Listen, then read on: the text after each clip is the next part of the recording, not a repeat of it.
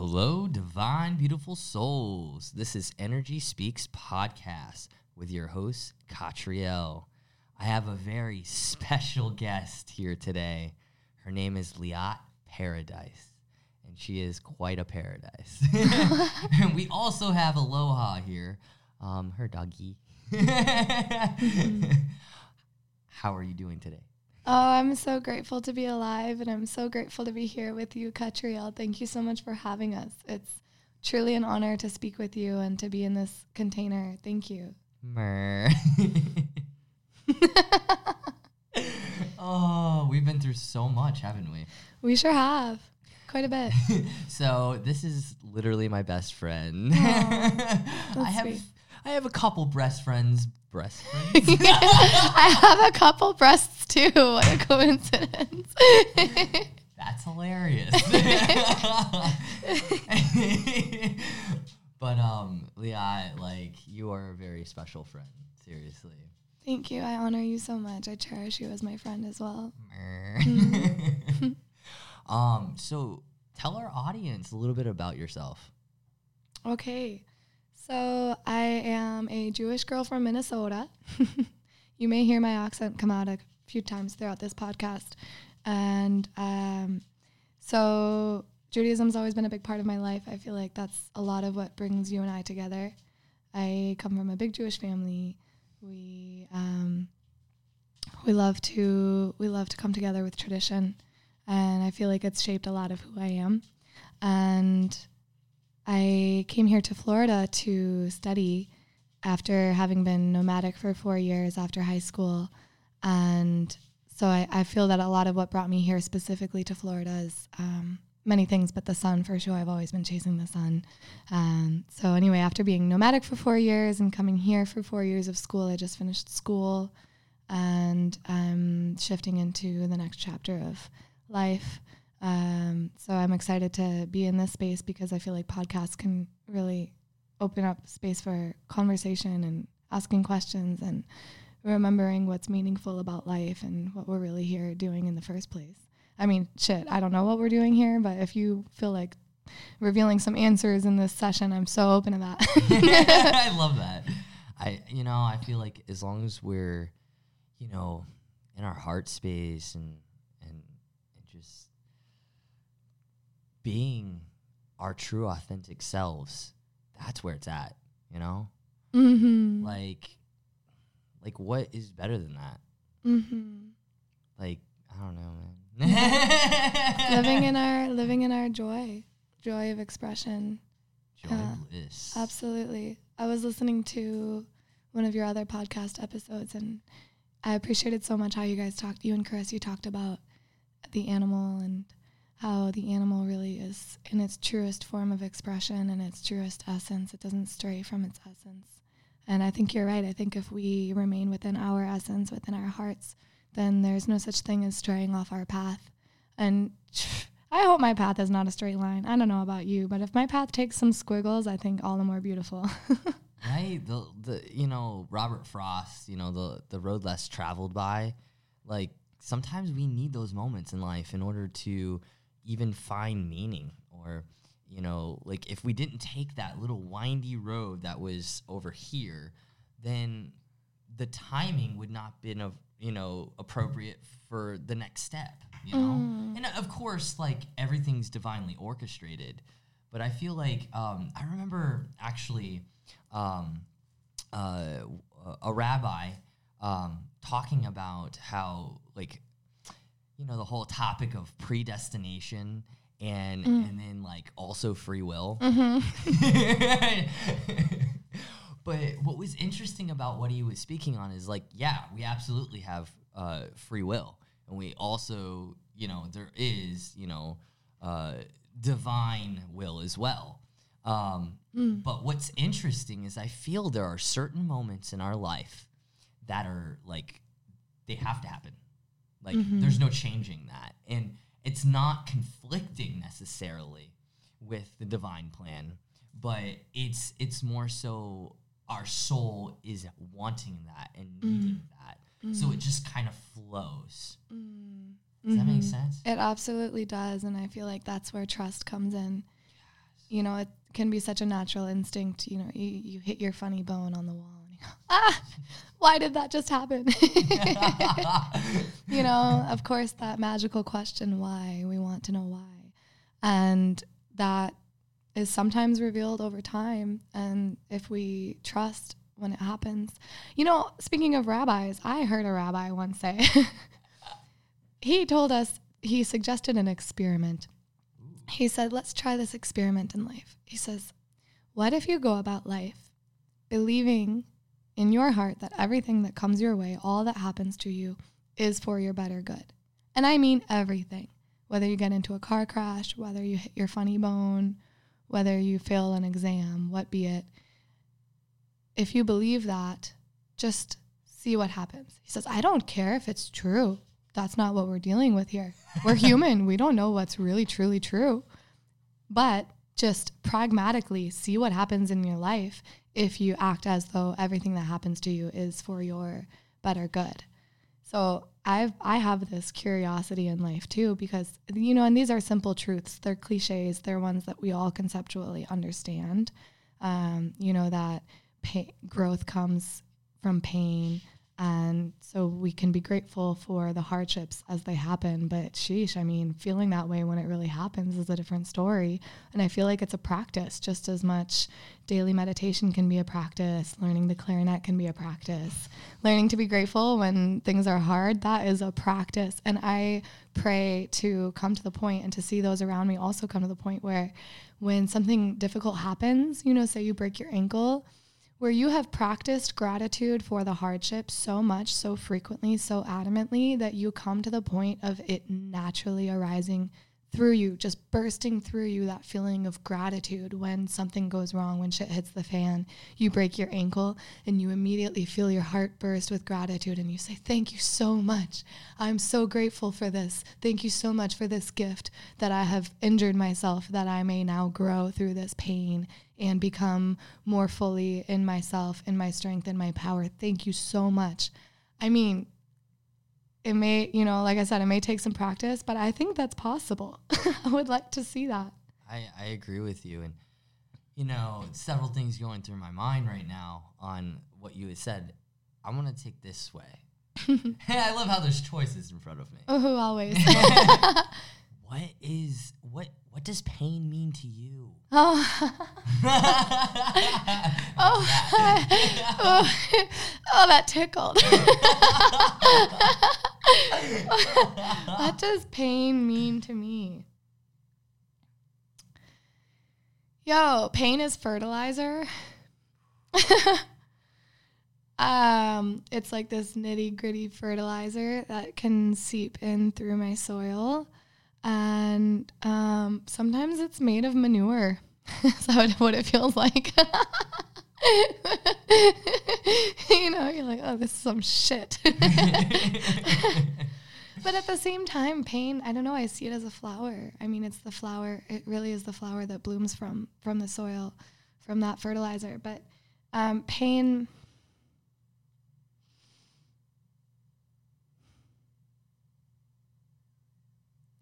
Gosh, you kind of stumped me there. I mean, it's a feeling, right? I feel like pain is the depths of love, you know, because we only feel pain because we feel love.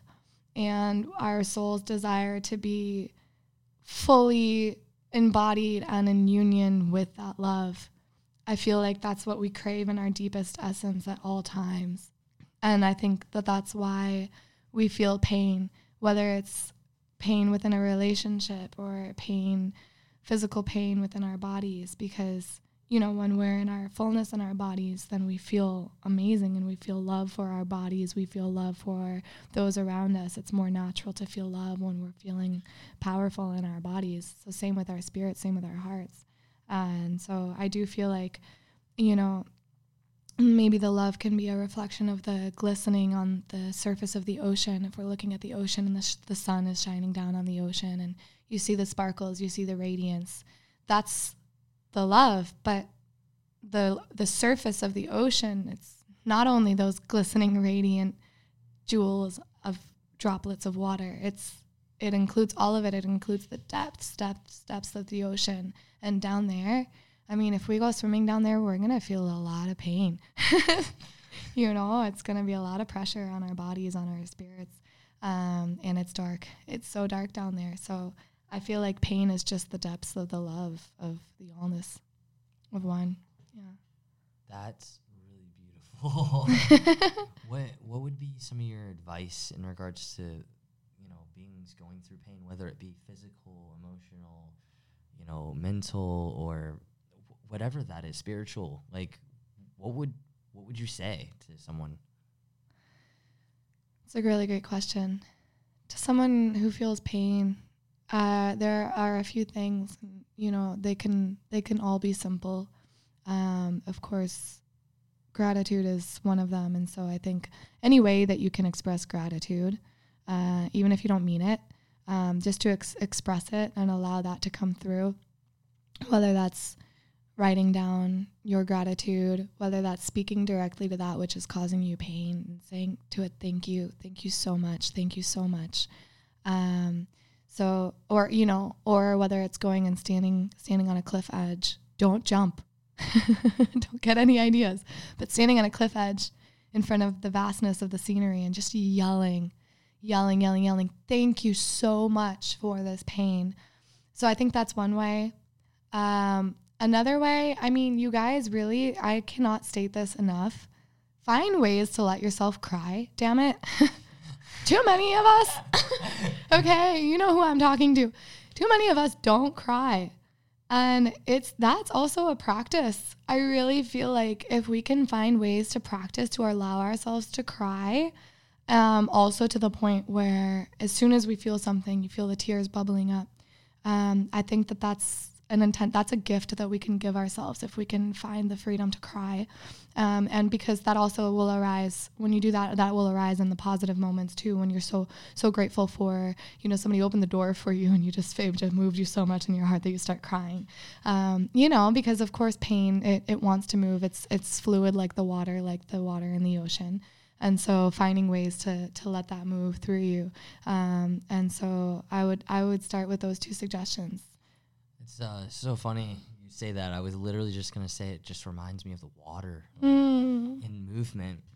Last night, I was actually on a flower call, and it's this sacred economics prosperity flower I'm a part of. And we were, like, all connecting with one another. It's our connection call, right? And we were talking about a lot of different topics and what worldly shifts we're going through, you know, what you know, individual shifts we're going through. And my entire being, like, just started getting tense, feeling pain at my root and through my legs. And I was just like, all right, like, so I'm, like, literally on camera talking and everything like that. And I just get up and I start stretching and doing yoga poses. Yo, good. But what I was really taught through that is, like, we gotta move the energy. Energy's meant to be, you know, not to be stagnant, but to be moved. And when we have that buildup, it creates, you know, indicators, you know, some being pain, some, you know, it can be anything, you know? And, like, if we don't, like, allow for that movement, we get stuck. Yeah. And I think this is a really good time to like, to notice that. I mean, even though this is going to be premiered in a different month, but we're about to jump into Cancer season. Hey. And in the Hebrew calendar, or if you look at sidereal, you know, you know, Tammuz is all about Cancer energy. So we've already gone into that transition mode, you know? And what we look at during this time is the connection between our foundation, our roots, you know, of Capricorn, and where are we going to move within those boundaries? Like, where those roots and foundational points. And, like, I don't know, it's just like there's a lot shifting, you know? And especially with the planetaries, I mean, this week something unheard of happened. like Israel literally has signed on two prime ministers for a 4-year term, you know, 2 and 2. That's never been heard of. Mm-hmm. And I started looking at the planetaries and looking at, oh my gosh, Saturn is in Aquarius, but it's also, you know, conjuncting or right next to, you know, you know, Uranus, which is all about evolutionary change. Aww. And so, like, we're stepping into this period of time where there are going to be a lot of shifts, and it's going to translate into our individual lives as well. And we need to be able to, like, hold that energy, and we can't hold it all. We got to move it. Yeah. Allowing shifts, it's one of those paradoxes of being human, right? Where we change is the only constant, and our nature is to shift. We shift through cycles. We are born and we grow through childhood, and then we're an adult, and then we are in our elderly age, and then we die, right? We're continuing to shift. Went all the way there. Yes, of course. We have to remember every day that we will die. And I'm grateful for that. Death, you can take your sweet, sweet time in coming to me, but I look forward to meeting you someday. You know, so we're constantly changing, we're constantly shifting. And then there's the egoic instinct to preserve and to conserve and to find safety and security in stability. And we can have opposition to shifting. And that's so funny to me. You funny paradox. You know, and so what I wonder is, how can we really, really, really live with a willingness to shift? Those moments in life when you feel your worldview flip upside down, and the whole way that you develop a new perspective on life. Those, you know, what sometimes it's from a catalyst, from breaking your ankle, for example, or what it may be. But those moments when you have no choice. Something just shifted so deeply in your being that you cannot be the same person that you were 5 minutes prior or the day before. And to me, those are some of the most miraculous moments of life, because they do allow for this evolution, these evolutionary shifts that you say are happening. And so we need to do our part, right? Life wants to give us what we want, but she wants us to meet her halfway, is what a dear friend of mine in Hawaii once said. And so it's not just the planetary shifts causing these shifts for us. They happen more strongly when we are working alongside with them, which I honor so much what you do with astrology for that reason. So what I wonder is, what can we do to continuously ready ourselves and be willing to show up for these shifts, you know, to not hold on to our ways and our perspectives, unless it's our fiery truth that we know we need to carry that medicine into the world. Some things are meant to always be questioned. We should always question our fiery truths, but if that's your truth, keep it there for sure. You know, but so how can we show up for these shifts? I feel like part of that is really allowing ourselves to step outside our comfort zones. When we do that, we're already willing. You know, we're taking that step of willingness and trying something new. Maybe we, instead of like taking the same route every single day, you know, this is just from a micro perspective, you know, if we took the same way every single day, you know, then we're probably going to have very similar experiences. We're talking even at an energetic level, we're just looping this energy, kind of like a, you know, in a song, you know? Mm-hmm. But if we decide to deviate from that loop and go to a completely different space, we're bringing in new energy. It's unexpected, you know? Mm-hmm. And I feel like that's where we talk about, like, the idea of gridding. Gridding, I don't know, I like to kind of look at it from the perspective of sprinkling our beautiful, magical fairy dust. You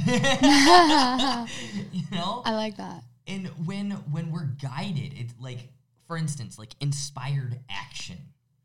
When we're guided to, like, just go a completely different place, turn off our GPSs, you know, and literally just take the road and see where that takes us. That gives us a really cool faith challenge, you know? And I often do this with myself because I know that it's not going to be always me taking a leap of faith, you know, with driving and going from one place to the next. That's going to translate into opportunities and in bigger situations and bigger things in my life. Yeah. And I don't know, I'm a little awkward and weird sometimes. Like, I do things completely backwards, but at the same time, I feel like this world's backwards. So maybe it's right side up. Who knows? Alice in Wonderland. True. That's been quoted several times this week. Oh, wow. That circles back to something I had curiosity for when you had said earlier was you mentioned the road less traveled, and I had wanted to ask you how you go about taking the road less traveled. And I like that you put it into even just these microcosmic examples. And geez, I mean, that's not always easy when it does come to the macro, you know, of do I take this opportunity to go work with elephants in Thailand? You know, that might be the road less traveled for that's, I'm not thinking of doing that right now. It's just an example of what someone might do. Well, it's interesting because something keeps coming up in my mind right now, and I feel like when I did that in my life, first it began, you know, when I went to Israel. That wasn't necessarily the road less traveled by. You know, I guess it could be maybe a flight. What? Jews never go to Israel. I meant in that perspective. For sure. Yeah, for sure. But I got to the desert, and something within me shifted. Oh, yes. That's where the shift was, where I was not the same than when I even got on that plane to go to Israel. Would you feel like sharing that story? I would. So I went on Birthright. I got to the desert, and we were in the Bedouin area, and the tour guide, his name was Ayal. He took us out there and he told us not to bring any lights, any electronics, anything. And we just walked out into the middle of the desert. And I feel like it had to have been a full moon because it was so bright outside. It lit up the entire desert. Like, I could see, if I could see you in front of me, I could see you no less. Clearly, it was so clear. I sat down and he said, I don't want you guys to speak at all. When I guide you, I will have you say one word and one word only. So we sat there and we experienced that beautiful desert. The wind started to speak to me. I knew it was Hashem. And it wasn't necessarily what I heard. It was more of the feeling and what alchemic changes were happening in my life. You know, within that moment, I could see it, you know, and I could feel it. And then he said, you know, say one word. And I said, of what I was experiencing. And the only word that could come to my existence was majestic. And so that changed something within me. I knew right then and there I needed to get serious, you know, in a sense, of what am I doing here? I know I have a soul mission. Am I ready to take that on? And I committed right there in that desert that whatever that meant, whatever that took. And that's what shifted and changed my life because I made that commitment. And when I came back to the States, it didn't align with the life that I was living, with the marriage that I had, the beings that were around me. Some stayed, you know, but it was not helping me in the bigger picture. And so I remember this process, and I actually journaled it, and I remember like writing dialogues with Hashem, you know, of this struggle of how can I step away from this life, you know, how can I let go of this commitment? And then I started to see things differently, and something started changing on the outside too, where I could feel like nothing was what it, you know, like it wasn't aligning me to that truth. And every single time I said, no, I'm going to hold on, I got more energy pushing me out of that life. And it wasn't easy. It wasn't easy at first because I was fighting the divine will in a sense, even though I am true to my commitments. I wasn't being true to myself, I realized. You know, like part of commitment is like, especially like within a marriage or between two beings, or, you know, you have to be on the same page. And when you're not on the same page, you're not giving the equal amounts of energy. And so I realized that that was the case. And so I had to make a bold move, and that was to leave that life, to dissolve my marriage. And I had to be open and honest of what I was experiencing and how I felt, and that was scary. It must have been so hard. It was so scary. And I trusted, and I feel like you know, the road less, weaving it back into the road less traveled by, I feel like my commitment to Hashem meant that's literally being in tune with Hashem, with listening, and even when it doesn't make sense, still listening and taking that inspired action. You know, this world, you know, sometimes is very worldly, like a lot of materialism, you know, and I'm not about that this lifetime. I'm about let's connect with one another, and let's make this world a better place. And I want to fine tune my connection with Hashem, deeper, you know, peace within my soul. I want that, you know, and eventually that'll translate into a relationship, and, or, you know, on the outside, not just, you know, a divine complement of romantic, but, you know, each relationship in my life, my mom, my dad, my friends, everything, because they're all aspects of our soul. And like, I don't know. Yes, you do.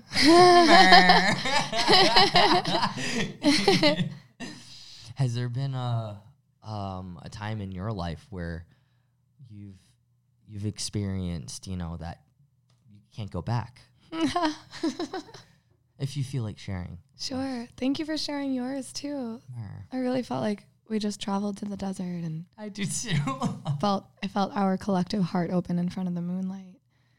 That's beautiful. Yeah, I mean, and just witnessing you on your path in these days, you know, I didn't know you back then in those days before you had this shift. I see you living in your heart so beautifully and so purely, and I love the medicine that you bring to this world. And so thank you for trusting your heart, because you're doing good things with it. Yeah. Thank you. Of course. Thank you. You know, I think the day for me, it was so unexpected, as they are sometimes. And, you know, the question of going back, that I could never go back since then, I don't think that there was any static point of being back to, because we are always growing and changing. And especially that, given the fact that I was younger, I don't even want to say that. I hope to continue changing just as much, no matter what age I am. That's part of what I was saying, wasn't it? I should hold true to it. Yeah, hear that, older Liat? I love that. I'm talking to you. Anyway, so, yeah, I mean, for me, it was just this time back in my life when I was 19 years old. So after I graduated high school, I had lived in Israel for a year. In a socialist commune. And I mean, that was a life-changing year in itself. That was a whole year of catalyst. And I think that really created the fertile ground for me to realize which zone of growth my soul is stimulated most by, which is, I suppose is the zone of the unknown, which I need to hear right now because I'm very much in the unknown. When are we not? Sometimes we're fooled to think that we are in the known. However, anyway, so I thought I needed to do the conventional path of school, you know, and everything like that. So I came home from Israel and I did one semester of college and I just felt like that wasn't where I wanted to grow. And so I thought I was going to move back to Israel just because that was a familiar zone of growth, right? So I was going to make Aliyah and, you know, in the meantime, I had been going to, I had been going to a lot of music shows in Minnesota. I was a waitress, was hanging out with my friends a lot, making choices that I actually like those choices. Some adults may look down upon them. Anyway, so, but I had just come out of a tough relationship and had experienced a lot of pain from a couple of things in my life. And I was starting to feel like, you know, antsy. What am I doing here? I gotta get over there. Gotta get to Israel where everything's different. And then I encountered these beings on this random day after a show who, so I was walking in downtown Minneapolis. It was in May. So it had just stopped snowing probably a few weeks prior. Everybody was very pale from 6 months of winter. And I see across the street, these two men with tan skin. So they must not have been from Minnesota.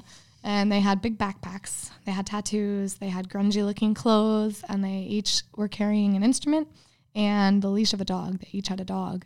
And I had never seen anybody like them. Living in Minnesota, sheltered little Jewish girlie out in Minnesota, I'd never seen somebody like that. So I being extroverted, I go to them and I say, "What are you doing? Who are you? Why are you like this?" And they laughed and they said, "Well, do you have a moment? We'll tell you our story." I said, "Sure." So we go by the river and they tell me. Higher self too. Yes, exactly. No, that's a practice in life too, you guys. If you ever feel alone, just start considering yourself as a we and not an I, you know, because we each have a council. This is a tangent, but we each have a council within ourselves, a whole community within ourselves. You know how it is when sometimes one part of you wants one thing, one part of you wants another. That's because you're a collective within and you have to take note of the collective. So I don't know if you journal, but if you do, just try experimenting with writing we rather than I, and it can help you feel at peace with your own company and not to feel alone. So anyway, these two men told us that they live a different lifestyle than those that I had encountered. They were nomadic. This was the start of my own nomadic journey. They were nomadic. They hitchhike around the United States and they hop trains around the United States and they sleep on the ground outside and with different people that they would meet. They just would go and just surrender to what they encountered in life. And they didn't have money. They only needed money for food. And so in order to achieve that every day, they just would play their instruments on the sidewalk for as much time as was necessary until they had enough for some food. And then they would go on their way. And their dogs did this with them. And so my jaw was past the earth. My jaw went through the earth and then down into the cosmos. I couldn't believe that they did that. I thought that was just something that people did in the movies or, you know, maybe in the 70s when everybody was doing it. I'm like, no way, you guys do not do that. And they said to me, well, we're going to Colorado next. Would you like to come with us? And that exact moment, I think, was the door opening for me, you know, living life differently, and I can't go back. And, you know, so fast forward, I do go with them, and So I went out and got a backpack, and I had my flute. And so it comes down as it's the day for us to go. And it was a funny start too, because we were going to go hop a train. And so we actually went to the train yard in South Saint Paul, Minnesota, right next to the dog park that my mom and I used to take our dogs to. And so, because there was a train yard right there. There was a bridge as well. And so we go and we hide out underneath the bridge waiting for a southbound train to come for us to get onto. And all the trains, they were coming north. So we're waiting and waiting and waiting, and it was very anticlimactic. So I'm ready for this life-changing experience, and here we are just hanging out under a bridge for hours and hours and hours. I didn't have any food either. I was already hungry. And so then it was 2 days. Well, it was coming to be sunset of the second day. We had slept under that bridge, and still there were no southbound trains. And it was such a funny moment, because it was just the exact moment when we finally say, okay, there are no trains coming south through this yard. Let's go hitch on the highway. So we put on our packs and we start walking out from under the bridge when I hear, oh my God, you guys, do you hear that? Is that a train? It's coming from the north. Oh, so they go. So we all start hurrying back underneath the bridge. And thankfully, this train stopped all the way. This was no crazy, like you could lose your leg by hopping on a moving train kind of thing. The train stopped, but only for a couple of moments. And, we needed to be silent because maybe there were workers in the yard. And so I follow the guys. They say, keep up, don't get lost. So I run after them, and Tiger was the name of one of them. He finds an old junk car, because that needs to be the right part of the train that you can get onto, and he climbs up in there, and then Shipe, the other one, he passes one dog up. They had a handle on their harness, so Tiger grabs the dog by the handle and puts the dog in the train. They'd done this countless times already.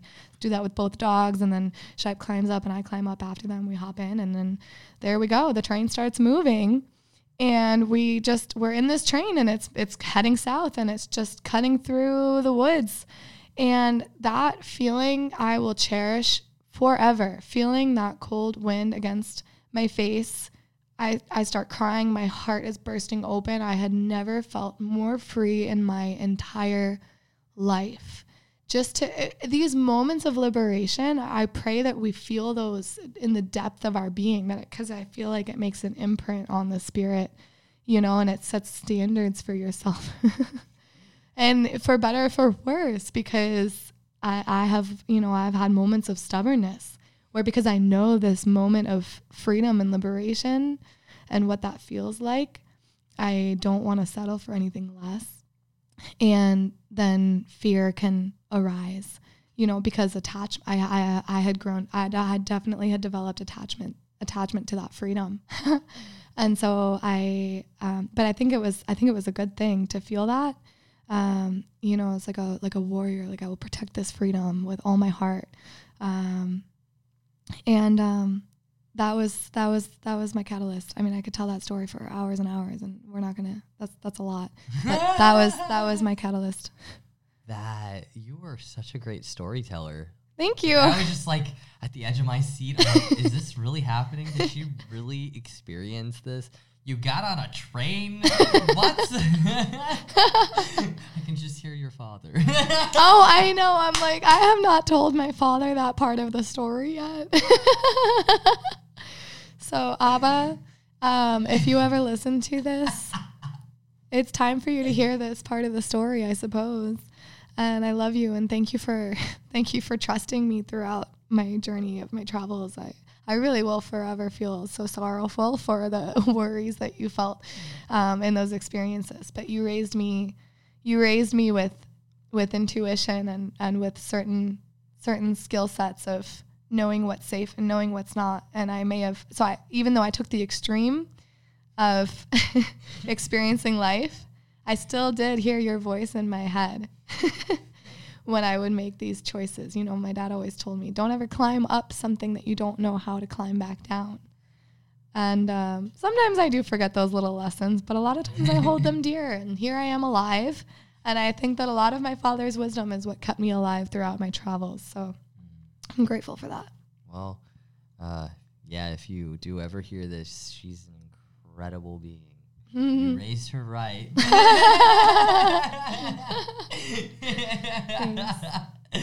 Oh, man. Wow. Just... I really do. What's on my mind these days is the fact that liberation takes on many forms. And so my current curiosity is, what are those different facets of liberation, right? Because for a while there, and I needed to feel this way, but for a while there, I was under the impression that it only looked like things such as liberating ourselves from the matrix, right? Liberating ourselves from the matrix, not having a 9-to-5, not having rent and bills and to be tethered by money. I saw money as a hindrance and not a tool for liberation.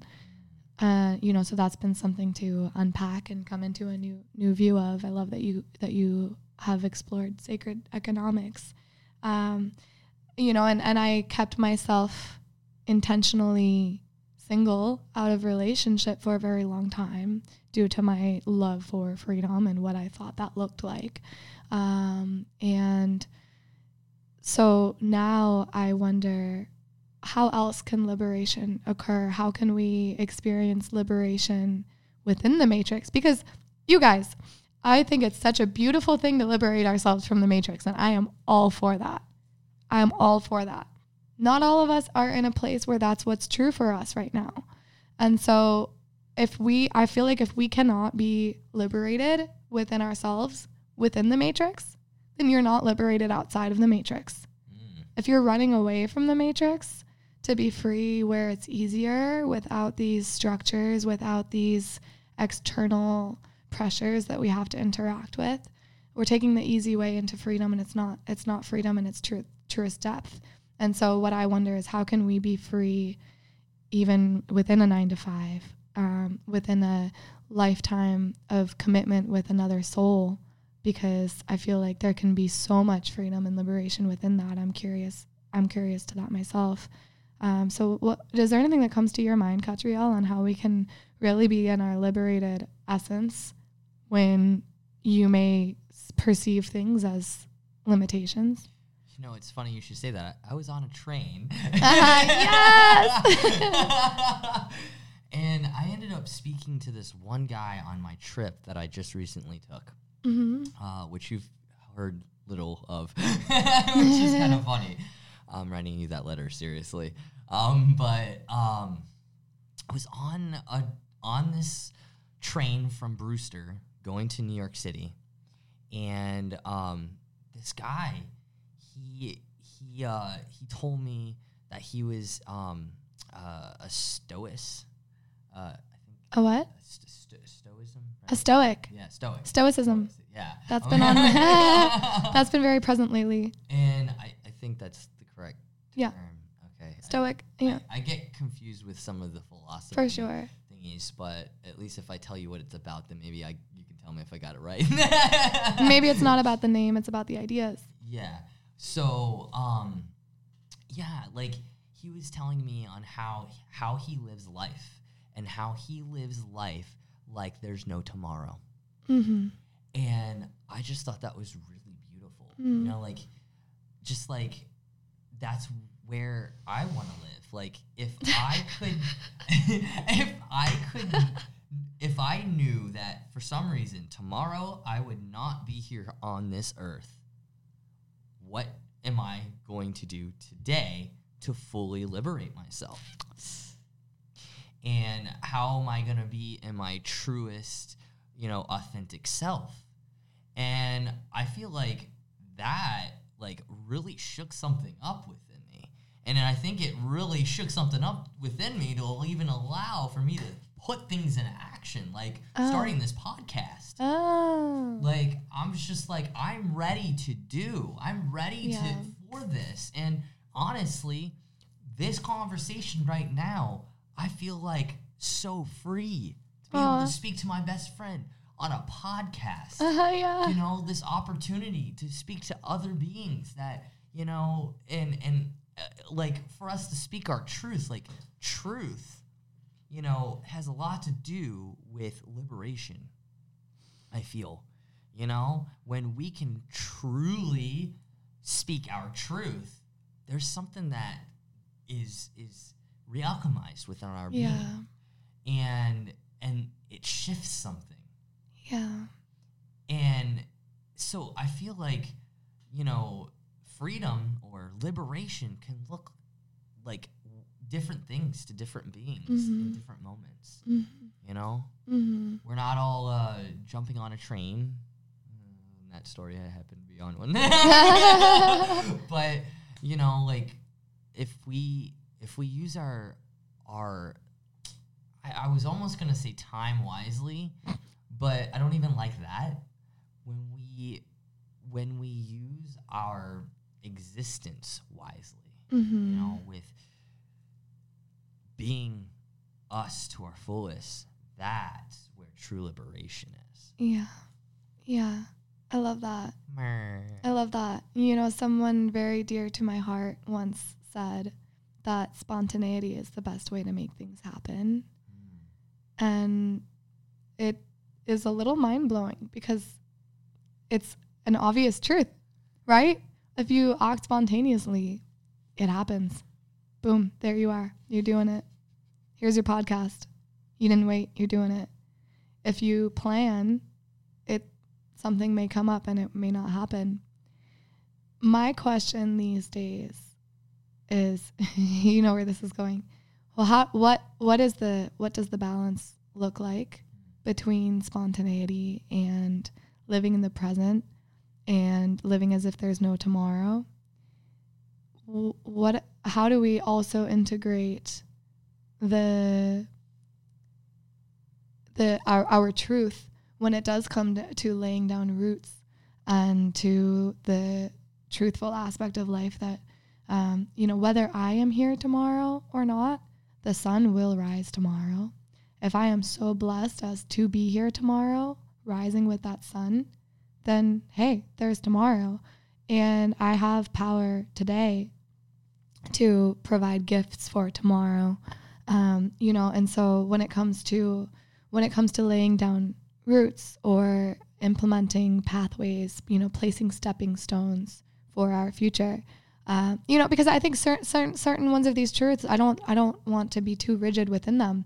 Like the money thing, for example, I needed to go through that period of time in my life where I let go of an attachment to money and I unpacked and released the thoughts that I had of money being the source answer for happiness, right? I needed to experience that.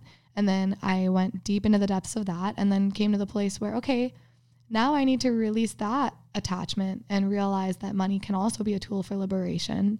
And it's a form of energy, it's a form of movement, and et cetera. And so like that pendulum swing and finding an equilibrium between the two. So I feel like the truth of living in the present, as if there's no tomorrow, it's essential and we need that. But if we only live that way, as if there's no tomorrow, then for me, I might feel like a leaf floating in the wind for the rest of my life. And I loved being a leaf for a while, and now I would rather be a tree with, you know, my leaves floating in the wind when they're ready to release, and with my roots deeply rooted in the earth, and for my growth to be more contained within a specific purpose or path or what it may be. And so I wonder. I guess what I've been wondering about life lately, when there is the uncertainty of the future, how do we go about making choices? So, like, what instantly comes up? Maybe for me, I'm going to shift the, you know, live like there's no tomorrow to make the best of each moment. Because that light just went on. Oh, wow. Because, like, for instance, like, I feel like how we take care of our bodies and how we take care of ourselves, this is our sacred space. And that translates out to creating sacred space outside of us, you know? And when we start to cultivate that, like, you know, it's not that you can't be spontaneous with certain things, but kind of like that idea of like, you said this a while back, and it's held to me very deeply. It's kind of like the water. You got to have boundaries. Mm. Because if you don't have boundaries, it's just, you know, like it has to go somewhere, right? And moving within those. I feel like that's the perfect explanation to what I mentioned earlier between the Cancer energy and the Capricorn energy. Yeah. Because the Capricorn energy is like the structure. Uh-huh. Like the divine masculine. I love that. And then the Shekinah. Yeah. Flows in between. The divine feminine. Mm. And, you know, but we have to have some type of structure or groundingness in order for it to be of, you know, usefulness to the earth, you know, for it to have value. Mm-hmm. You know, if we're always up here or we're only down here, it doesn't really work. Mm-hmm. And so I feel like it's never exactly in the middle, right? Mm-hmm. But it's this wave in between those. Mm-hmm. Mm-hmm. I like that. 2 points, if you want to look at from a segment point, you know? Like yeah. Yeah. And from a metaphysical / physical reality, right? No, because everything is vibration, and it is these sine waves, like the waves that go up and down. That's what frequency does on a physical level. Mm-hmm. And so it does make sense that, you know, we're going to ebb and flow. And I think sometimes the waves go more extreme, right? So like I, for example, had that extreme wave. I'm like, here we go. Okay. You know, and then went to the extreme of coming here and doing school and having that extreme structure. And then sometimes our waves, they're more shallow and there's more of an equilibrium. And then, you know, I guess if you have a shallow wave where it's just, there's a lesser height from one extreme to the other, then the middle point is always closer to you and you have a more frequent dance between the two. If it's if the wave is more contained, then you're nuzzling up into structure. Say, for example, if we're talking about structure versus fluidity, and you're nuzzling up into structure, and then there you are in the fluidity, and there you are in the structure, and they can totally dance with each other, you know, versus being so separated. It's a dance, literally. It's a dance. Mm-hmm. Kind of like, you know, look at vibrations or music, you know, like how we see, you want to stay within a certain range, right? Yeah. And yeah, oof, I love that. Oof. Actually, speaking of, so this divine, beautiful soul also does a lot of cool things, like music. You want to tell us what kind of music you do? You're so sweet. Thank you. Yeah. Yo, yeah, music that's such a journey of itself, as we all know. So I play the flute. I'm often known as the girl who plays the flute. If somebody doesn't know my name, they might know that I play the flute. I'm okay with that. Yeah, so I play the flute. I grew up playing classical music. And something opened one day when I was 19 that allowed for me to play through my heart with any kind of music. And so since then, it's been a journey of, you know, just playing with different musicians, having jam sessions. I love to play with kirtan, sacred devotional music within Hindu yogic practice. You know, when mantras are chanted and there's often a harmonium and a drum and a flute, I enjoy that very, very much. So these days I have been surrendering into music production, and I'm currently learning to DJ. And it took me, I'll be honest with you guys, it took me a while to empower myself to begin that path because of my limiting beliefs and what I had seen exposed around me. And, you know, I honestly, I had not seen a lot of women who are music producers. Thankfully, there are more these days. And same thing with with DJs. And so I had started to play with electronic music at home and with my guy friends who make music and who DJ. And I loved collaborating with them, playing flute within the platform foundation of sound that they've provided with their electronic sounds. And I loved that. And so I always thought that I would eventually, I'm going to keep doing this. And eventually I'll find that artist who makes the exact kind of music that I love to play with, and we can share our medicine together.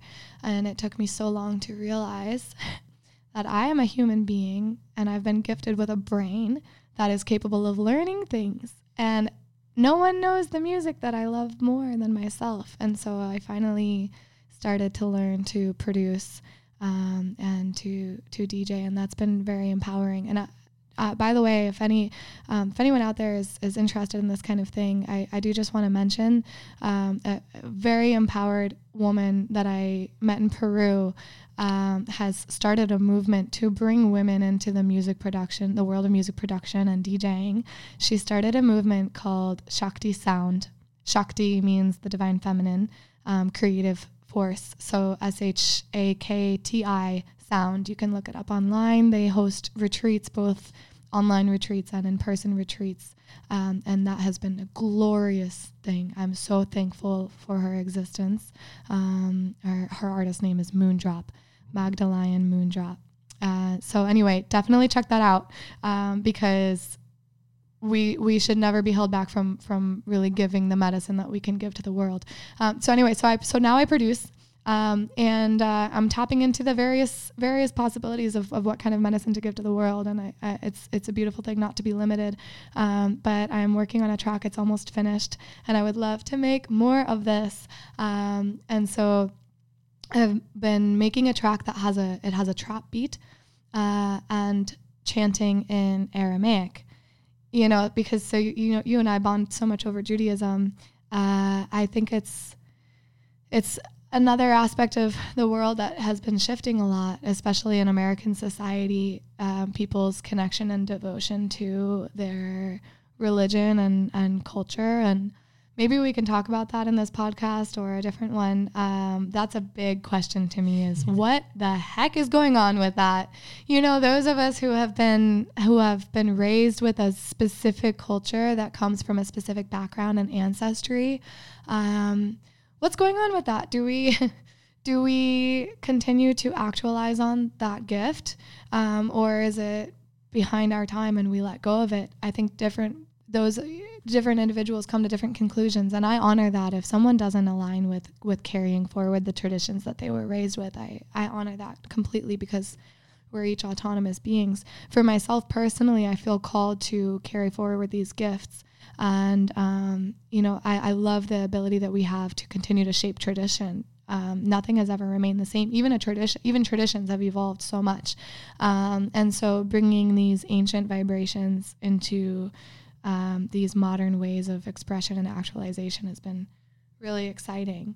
I hope to continue to do more of that, of bringing Jewish prayer into electronic music. And you and I spoke about this once.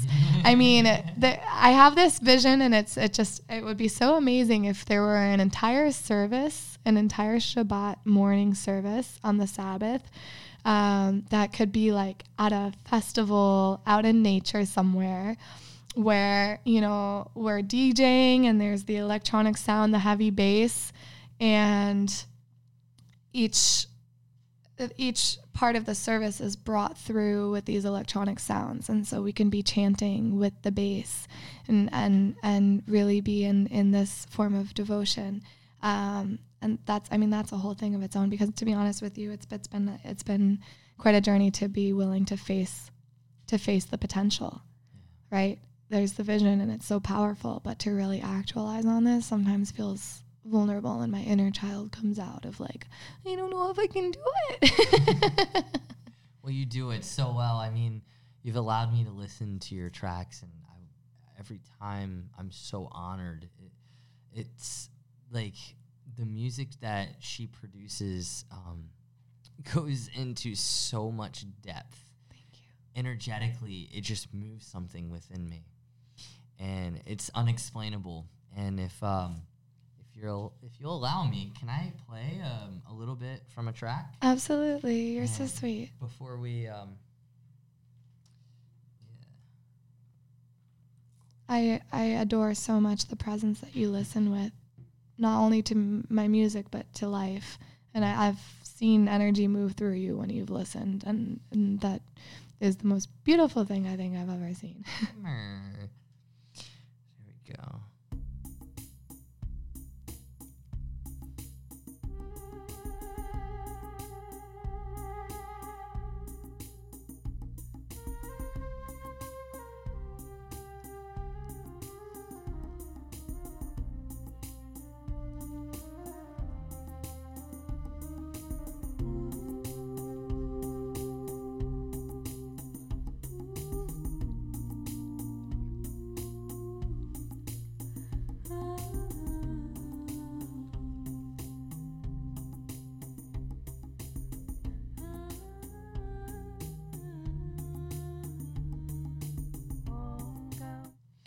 So that's a little bit of a sneak peek, or well, it's up, on Spotify.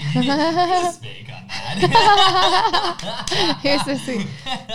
It's called Ganeshavana. You can find it on Spotify, SoundCloud, YouTube Music, Apple Music, and also the glorious angelic voice you are hearing in there is Erin Evergreen. It has been so beautiful to hold this musical space with Erin. Definitely check her music out as well. She goes by Wild Heart on Spotify, WYLD Heart, Wild Heart. She sings so beautifully. That's the voice that you were hearing in that song. Thank you for sharing that, Katriel. Absolutely, But I would definitely, thank you for what you do, and thank you for coming on. Like, this is amazing. Like, this is a dream come true for me. Oh, me as well. Thank you so much. Thank you so much for doing this, for holding this space, this beautiful divine masculine structure that allows for the divine feminine of our creative truths to just flow through our vessels. Thank you for having me on this podcast. It's an absolute honor. And thank you for just sharing your medicine in the way that you do. I learned so much just from witnessing you, and then even more from talking with you. So thank you, thank you, thank you. And thank you to all of those who are listening. It's an honor. Yes, thank you, listeners. And I'm sure we'll have Liat back on talking about so many more topics and everything if she's willing. Absolutely. Absolutely. God willing. Alhamdulillah. Inshallah. I'm inspired to start my own podcast too, so let's have you on an episode. That sounds great to me. Podcast sharing. Yes. Ooh, that tickles. You knew it was going to happen. The animals must come out. Yes. And that's another topic for another time.